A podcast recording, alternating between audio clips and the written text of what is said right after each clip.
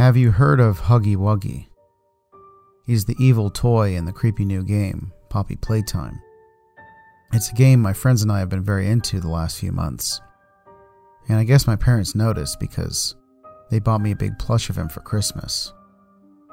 I love the game, and I'm pretty sure I might have even mentioned wanting a plush from it. Once I had it, I don't know. I didn't want to seem unappreciative, but the thing kind of freaked me out. Seeing it in the game was one thing, but having a physical item, it was just eerier for some reason. His overly excited smile and giant gaping mouth that just hangs open as he stares at you from across the room.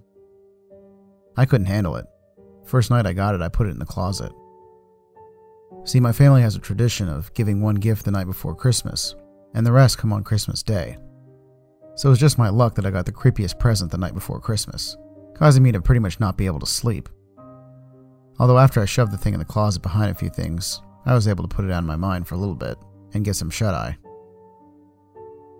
The real nightmare began when I went downstairs the next morning. Overjoyed, I ran over to the Christmas tree to see a pile of presents under it, which would have been amazing if I hadn't seen Huggy Wuggy sitting propped up on top of the pile, his vapid gaze burning into my mind.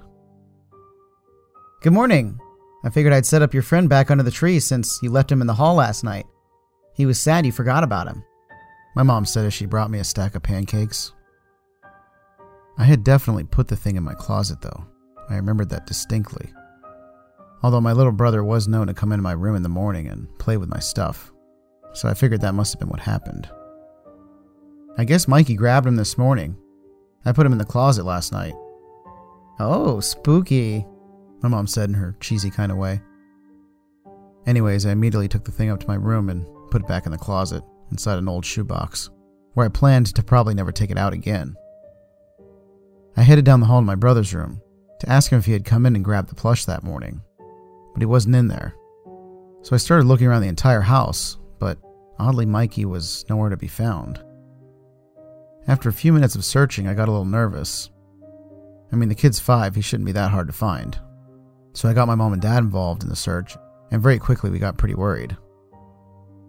That was when I saw Mikey through the kitchen window, standing in the backyard by himself. He was definitely not supposed to be out there alone, and since the door was locked the night before, I don't even really know how he got out. But the weirdest thing about it was what he was carrying in his hand.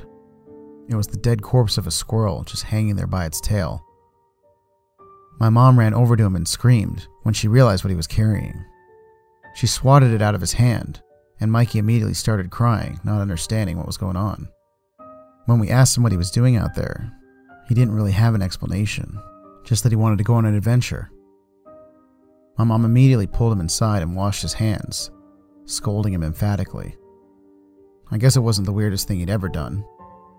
He was a bit mischievous. I mean, last year he somehow got my mom's car in neutral and rolled it down the street. The only thing that really got me, though, was when we were back in the living room sitting around the tree.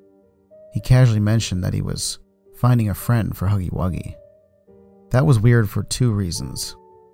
Firstly, while he was mischievous, he wasn't one to make up things very often. And secondly, why would he think that a dead animal would be a good friend for anyone?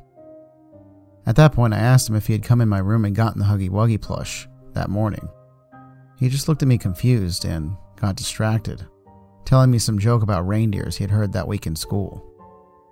I changed the subject and we continued with the rest of Christmas, and had a pretty good day overall. The high point was probably that my parents had combined Mikey and my main gift that year and got us a PlayStation 5, which we'd both been wanting really badly. Since we were basically glued to the thing upon getting it, my mom said that it'd be okay for us to stay up late that night and just play it in the living room until we went to sleep. I can't describe how excited we were for this, even though later on in the night, things did start to get a bit creepy. After my parents had gone to sleep and Mikey passed out, I started imagining things when I would look at the shadows on the walls. I don't know why I always do this, but it's the worst. There was a figure in the room with us, and I could have sworn it was like a clown or something. But when I turned the light on, it was a coat rack. Annoyed at myself, I decided to take a quick break from gaming and go out to the kitchen to grab a snack. When I walked out of the guest room toward the kitchen, I swear I saw this little shadow on the wall. It was about two feet tall and had the sides of its head pointed up, just like Huggy Wuggy. I quickly turned the lights on and there was nothing there. But I could have sworn I heard something scurrying up the stairs. I grabbed a flashlight from the kitchen and started slowly going up them, pointing at every single shape that could possibly be interpreted as a figure. Only nothing was there every time. I finally got to my room with only one thing on my mind. I had to check my closet to make sure Huggy Wuggy was still in there. Heading straight over to it, I opened the door and lifted up the shoebox I had put him in. That was the moment when I experienced the most terrifying thing I had ever witnessed.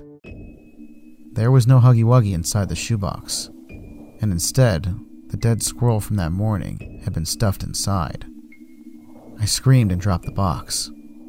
I ran out of the closet and saw that same shadow I had seen downstairs, standing next to my bed, along with this little high pitched sound, which was almost like gurgling.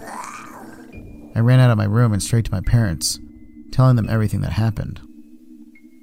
When they went into the room to check, Huggy Wuggy was back in his box, and the squirrel was gone, and suspiciously below my window. As you probably suspected, I threw the Huggy Wuggy plush away immediately after duct taping it about 50 times inside the shoebox. I wanted to burn it, but my mom wouldn't let me. My parents also forced me to make an appointment with a therapist because they were worried I was hallucinating the entire thing. But I know that wasn't the case. I've never had any mental issues like that before, and for it to just randomly pop up now would be pretty weird. Plus, how would they explain Mikey's weird behavior, too?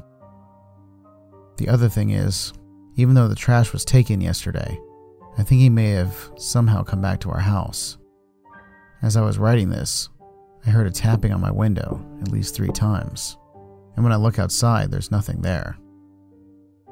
So if you don't hear from me again, you'll know what probably happened. Furthermore, I'd be very wary about purchasing anything related to Poppy Playtime. There's something sinister about that game, and everything related to it seems like it could be very dangerous. Hey, it's Mr. Freaky. I hope you enjoyed that original creepy pasta. I want to thank you all for another amazing year, and look forward to another year of scary storytelling. Please like this video and subscribe to my channel if you haven't done so thus far, as well as join the Discord to get involved in the community. Have a horrific Christmas, everyone, and remember to stay spooky, my friends.